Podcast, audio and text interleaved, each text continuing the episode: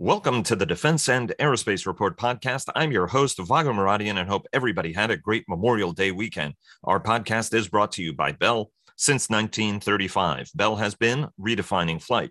Learn more about its pioneering spirit at bellflight.com. Later in the program, Byron Callan of the independent Washington research firm Capital Alpha Partners with a look at the week ahead and whatever else is on his mind.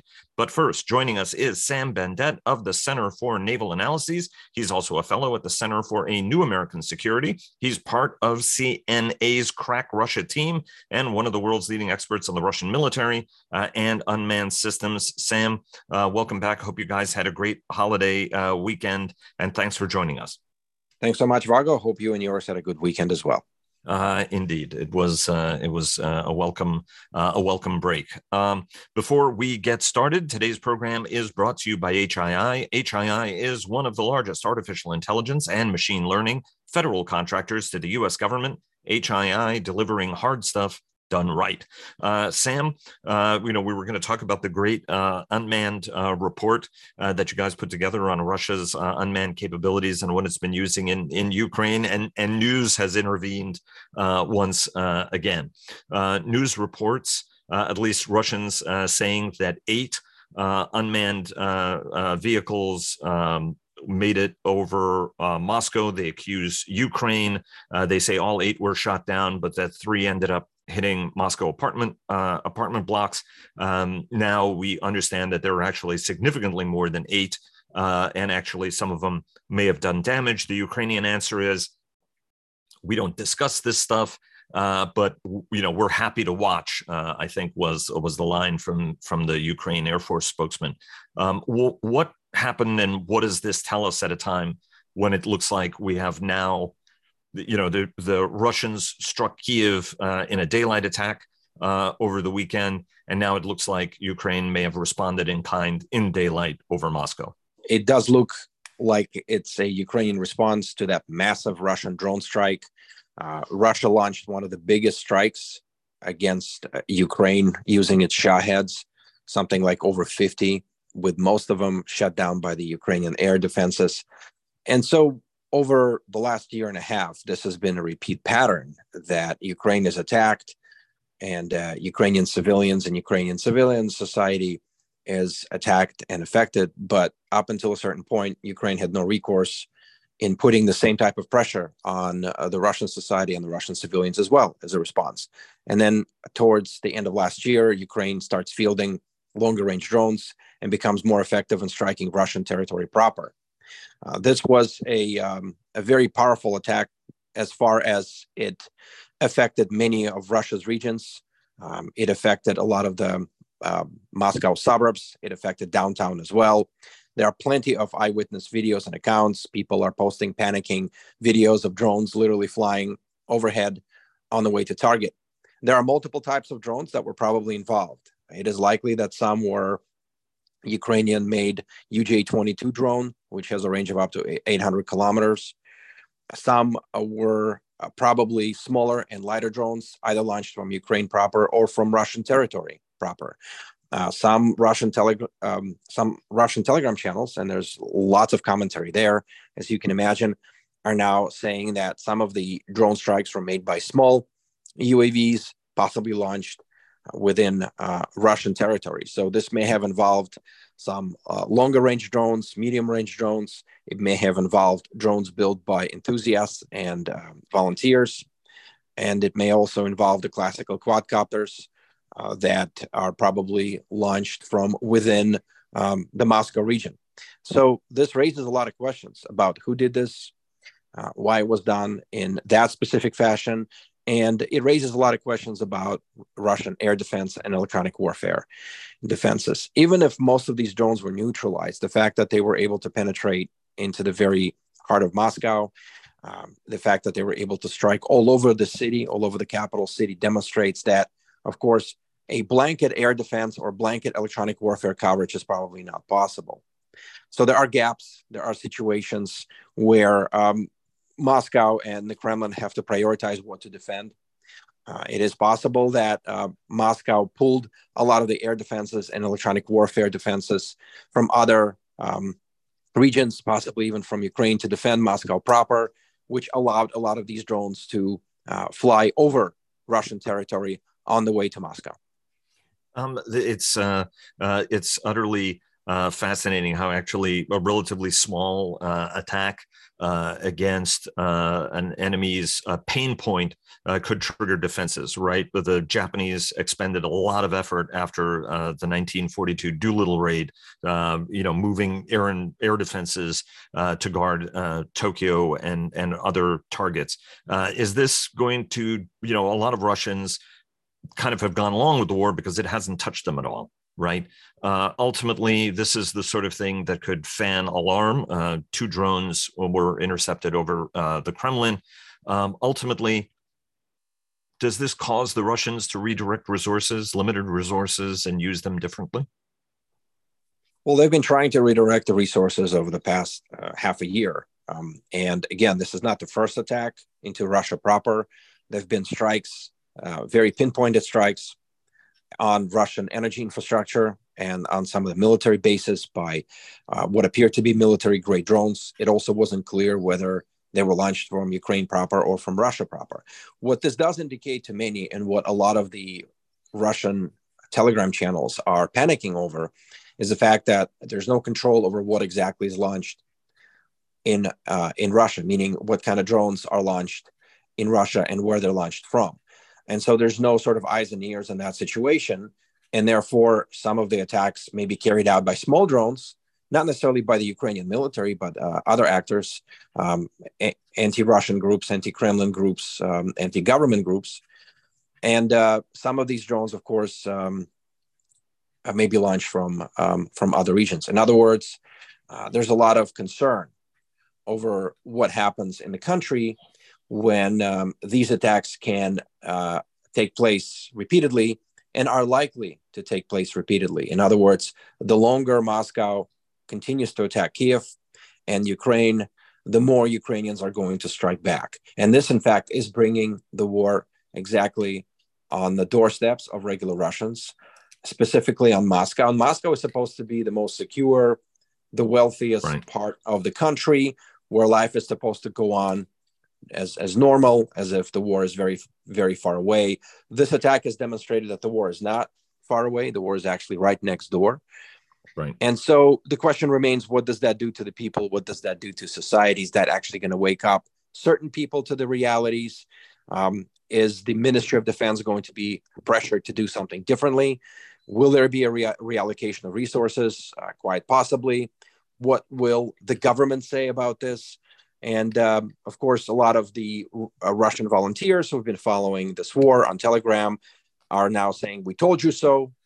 And therefore, all of the uh, elites, all of uh, everybody who is involved in the governance and, and, the government of Russia must, must essentially wake up to this new drone reality.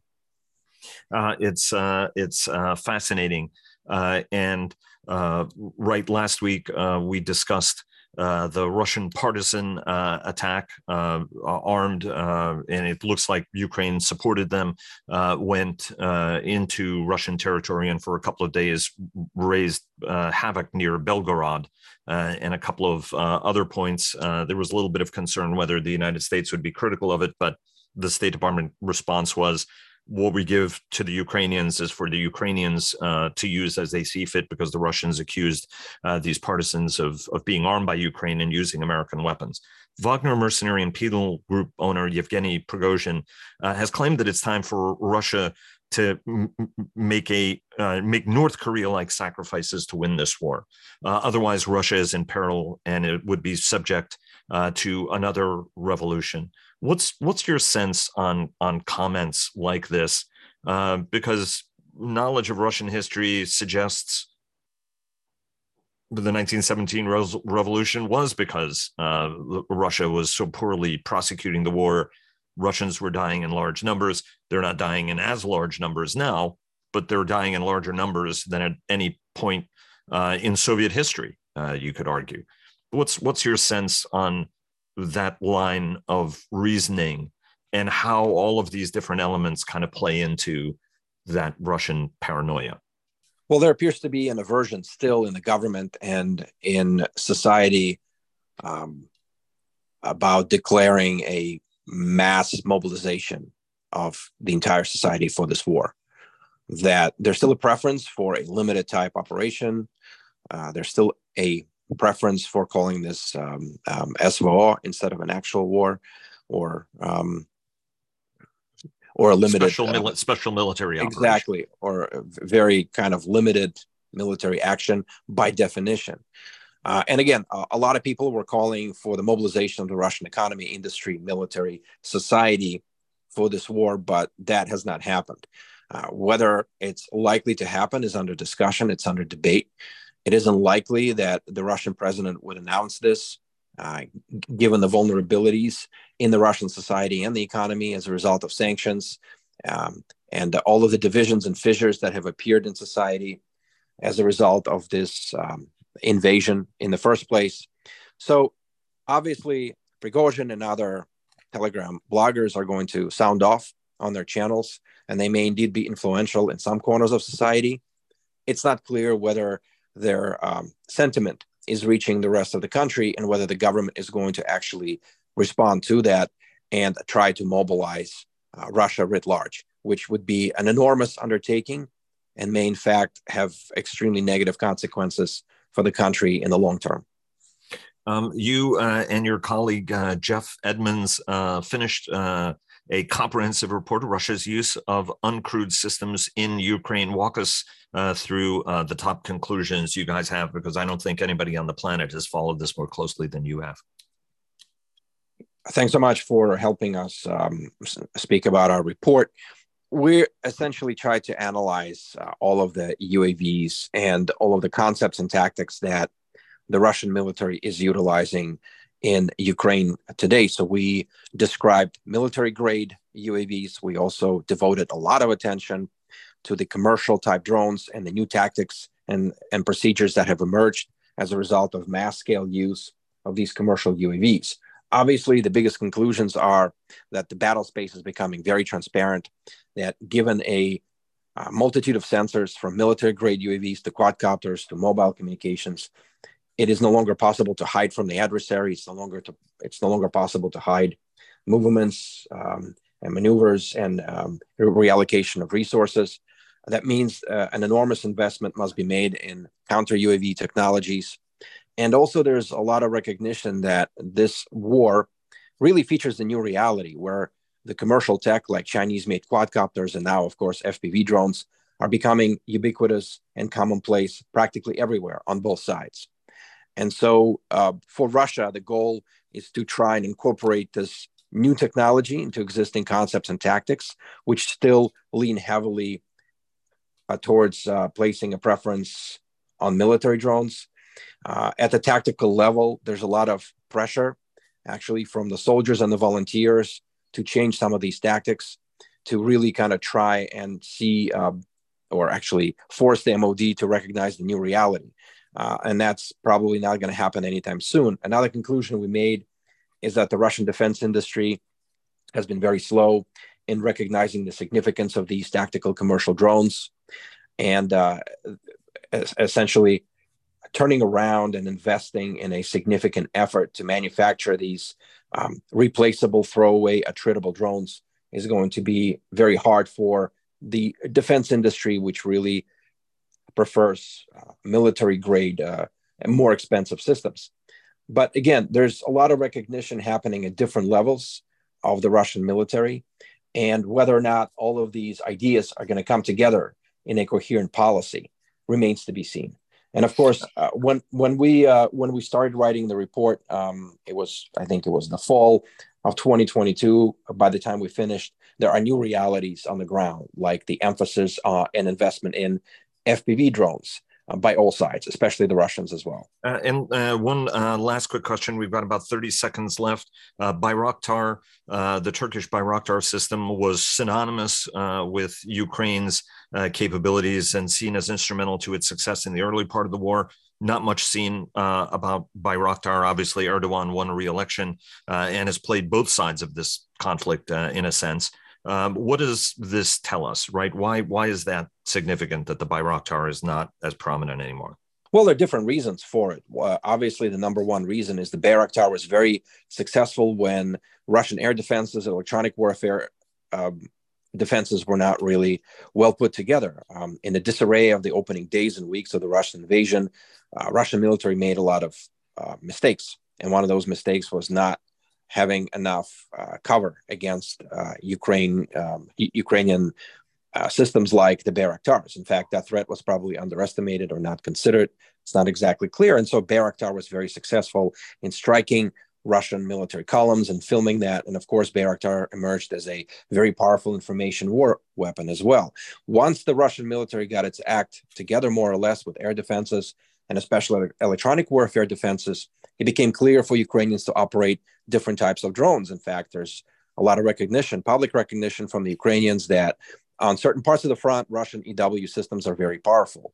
Um, and that uh, organization may have affected how Bayraktar operates as well, because by itself, Bayraktar does not fly very fast.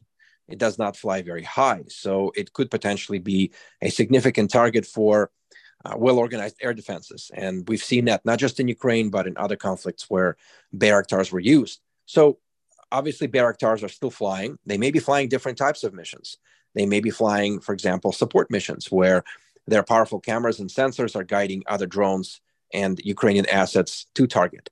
They may also be conducting some limited combat operations where there are significant Russian air defense and electronic warfare gaps. But again, it is it is rather telling that uh, a certain type of drone is no longer as prevalent as it was before, either because of uh, Russian advances or by Ukraine's choice. This war is a constant evolution of threats and technologies. As one side gets better at something, the other side tries to come up with ex- successful countermeasures. And sometimes that's actually effective, sometimes it's not. Uh, the Bayraktar was a very successful uh, symbol of Ukrainian military prowess and technological advancement. But these type of drones are, in fact, vulnerable to well established air defenses. We've seen it again world over. And so um, there's a move of sorts right now, an evolution from uh, expensive standalone platforms towards mass use of UAVs and drones, which are much cheaper and easier to put together. A case in point, this attack this morning on, uh, on Moscow by multiple type of drones, which include military grade as well as possibly civilian types of technologies on a large scale and uh, with each drone costing uh, a mere fraction of what Bayraktar is. Again, uh, there's an this is an evolution, and we are probably going to see some um, version of Bayraktar still, uh, quite possibly a Ukrainian version. Uh, but this is basically a continued battle of sword versus shield, offense versus defense, technologies for offensive and defensive operations, and a constant evolution of these technologies as this war continues. Sam, thanks so very much. Always a pleasure having you on the program and look forward to having you back on again next week. Thanks so much. Thanks so much, Vago. And a word from our sponsors. Bell sponsors our daily podcast. Leonardo DRS and HII sponsor our global coverage. General Atomics Aeronautical Systems sponsors our strategy coverage. Ultra Intelligence and Communications sponsors our command and control coverage. And GE Aerospace sponsors and joining us now, as he does every week, is my good friend Byron Callan of the independent Washington research firm Capital Alpha Partners for a look at the week ahead and whatever else is on his mind. Byron, hope you guys had a terrific holiday weekend and welcome back from a uh, what, by all accounts, was a terrific trip to Japan and Korea. It was. Uh, Vago, and the most poignant thing was to spend the Saturday before Memorial Day up on the DMZ, which was a very uh, profound reminder of the sacrifices that Americans have made um, and a, a, funny way to honor the holiday. Uh, former uh, Defense Secretary Donald Rumsfeld uh, would regularly uh, point out how his closest friend was killed in the Korean War and that he would look over and all you would see was darkness. Whereas, you know, the, the South Korean side was just ablaze with life. And, you know, the other side of the border was was just dark. And what what did that tell you? Um, anyway, um, so we now have a uh, deal. Uh, we have averted a debt default, which is uh, which is good. Um, everything has been capped with the ex- exception of defense, and it's going to increase to the administration's FY24 number, uh, which I think is about a one percent increase. But it's not going to uh, include uh, congressional ads, certainly at this point, or inflation adjustments, right? Where did we end up? Because the information is kind of like dripping and drabbing out in, in, in terms of like where we actually ended up with this and what it means. Correct. We basically ended up with defense. This is the 050 defense budget function at the administration request level. Um, you'll see people say that that's a 3% increase, a 3.2% increase over fiscal year 23. Um, but you really have to factor in the Ukraine supplementals. Um, and that's kind of a to be determined both for fiscal 23 and 24. Um, I would assume there is going to be uh, another supplemental or supplementals, um, and that'll really gauge what the final comp comparison will be. Uh, but you know, I, I kind of dismiss the three percent gain headline because that excludes Ukraine supplementals, and they've most certainly been a factor for defense. And then the interesting thing was in the agreement, um, you know, it's the FY25 number that was actually cut a bit from what the administration plan was. Not not by a great deal. It may have been a, you know, I think it was 907 in the administration plan, and it may be 895 or something in the in the budget document.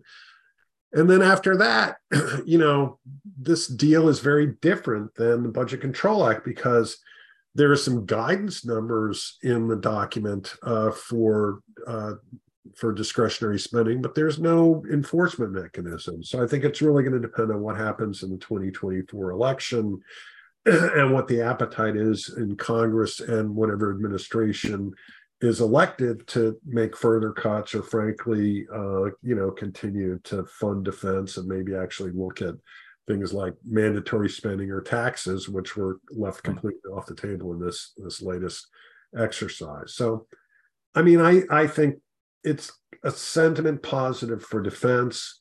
Um, markets hate uncertainty, and at least now you could argue, well, you've got some certainty about it, what FY twenty four and twenty five are going to look like the FY25 budget process is underway in the department. They've got time to to manage this and comport it to to that new number.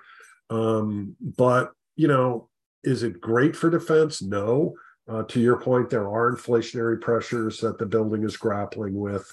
There's still this question of um, you know the usual underlying cost growth that you can see in programs that can prop up can pop up uh, if defense isn't keeping pace with broader inflationary pressures, you know, the department has already been under pressure for recruitment and retention issues. And, you know, it, it's a sector that competes with the rest of the economy. So if you're kind of hobbling it that way, um, that may not be necessarily good. And I would also say, you know, I found it a very weird, curious way to characterize the split between spending in the in the budget document, the bill text that was put out, um, it was referred to as security and non-security.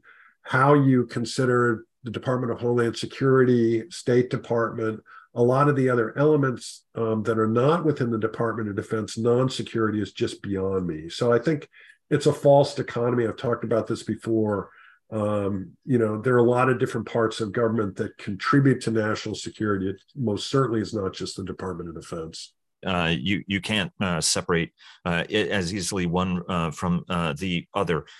Uh, the Budget Control Act, for all the criticism that it got, saved more than $2 trillion by, by most accounts. And then it also reduced, reduced the rate of our spending for a pro, protracted period of time at a time when the economy was, was also red uh, hot. Uh, the economy obviously is, is, is hot now, and in some respects, folks would consider it to be a little bit overheated. You're pretty good at math. What did this save, right, for, for coming as perilously close to a, a, a default? What did, what did we right? I mean, what's the net aggregate saving? And was this degree of juice worth the risk of the squeeze? Not uh, to paraphrase a John Kirbyism there. Yeah. Uh, look, Bill Hoagland, uh, you know, former professional Senate staffer, uh, bipartisan policy center, and estimated that the bill basically will save about 140 billion dollars over fiscal year 24 25 that's a combined number Um, if you look at total federal budget that have been proposed by uh, for the request for FY24 and the plan for FY25, that's about one percent of total government spending. So it's de minimis. Um, it, it's really and, it, and to the point, it just has not gotten to any of the real drivers of federal deficits, which are mandatory spending and probably a tax base that's not not large enough to pay for the spending that's out there. So uh, I, I think it, it is different than the Budget Control Act. I don't think you're going to see the hit to defense spending, certainly that the Budget Control Act imparted. There's only two years where the budget potentially could be sequestered. So there are messaging points that both sides can point to when you look at the out year numbers, but doesn't mean the problem's going away. It just means that uh, the, the problem being, you know, this debate about how much can the U.S. afford to spend? What should it be spending it on? What's the proper level of, of debt that the U.S. can can manage and sustain? Um, those issues are are only going to get worse. You know, not just for the United States, but for a whole bunch of countries uh, around the world. And um, this this deal to me was kind of a pretty simple, you know, piece of wallpaper that covered up a little patch in the wall, but it, it didn't it didn't really get to what the substantive issues were. So, uh, on one level, I see it as a sentiment positive for defense. Um, I do think, you know, to state the obvious, we are in a very different geopolitical environment today than we were in 2011 when the Budget Control Act was put together. Um, and, and, so I just think, you know, there, there are many more chapters are going to be written in this book. It is not going to be any easier than what we saw this go round. I think a lot more needs to be done, really, to kind of uh, you know manage this from public expectations. Because I think looking at a lot of the opinion polls, the public was kind of disengaged from this. I mean, you know, yeah, majority of people want to see federal spending cut, but I kept going back to a poll that showed, you know, when you ask people how, what they thought of different levels of federal spending. Um, most thought, you know, spending should be increased on healthcare, on education, on on uh, border security. So there's just this disconnect that um, I can understand why this deal was was done. Um, you wanted to avoid the default by, by you know that, that that was good that there was strong partisan agreement on that. But have we gotten to the bottom of this? By by no means is this a, a bill that really got to the the fundamental concerns and drivers um, that are going to shape fiscal policy in the 2020s and beyond uh, you know, obviously was seen uh, by some as um, some political posturing. Uh, you could argue in in part uh, on both sides, right? I mean, the president was supposed was trying to burnish his bipartisan uh, credentials. He did keep a remarkable amount of his agenda from what was originally uh, planned. but again, I mean, it'll it'll be interesting if it passes uh, right i mean it ain't over until until it's over um, let me ask you about um, financial performance uh, concerns. Um, you know, the, the industry is doing great. It's important to have a very healthy defense industrial base if you want it to deliver for you at the end of the day. Uh, but you know, the the notion of excessively high margins or price gouging is always something uh, that comes up in times of plenty. And indeed, uh, it was kind of a turning and inflection point in the 1980s uh, when we saw reports about $1,200 hammers and $600 toilet seats. And we had 60 minutes uh, week before last. Um, you know, suggest that that's exactly what's happening with no less than the former director of Pentagon procurement policy, Shay Assad, former senior Raytheon executive, sort of calling out all the times when you know parts that were a couple of hundred dollars were billed to the department for um, significantly more money than that. Some prominent senators have called on secretary austin uh, to investigate price gouging. And then we have a congressionally mandated uh, study that suggested that that boeing had refused to disclose pricing data on some 10700 replacement parts uh, constituting 97% of the refusals during uh, that uh, period between uh, 20 and 21 but boeing says you know that it hasn't seen the report yet and is committed to working with the department uh, and being a good steward of taxpayers resources. More broadly how does this impact the defense debate or is that overwrought? I've been asking several people this question about whether or not it marks an inflection point. Um i don't know if it's an, a full-blown inflection point.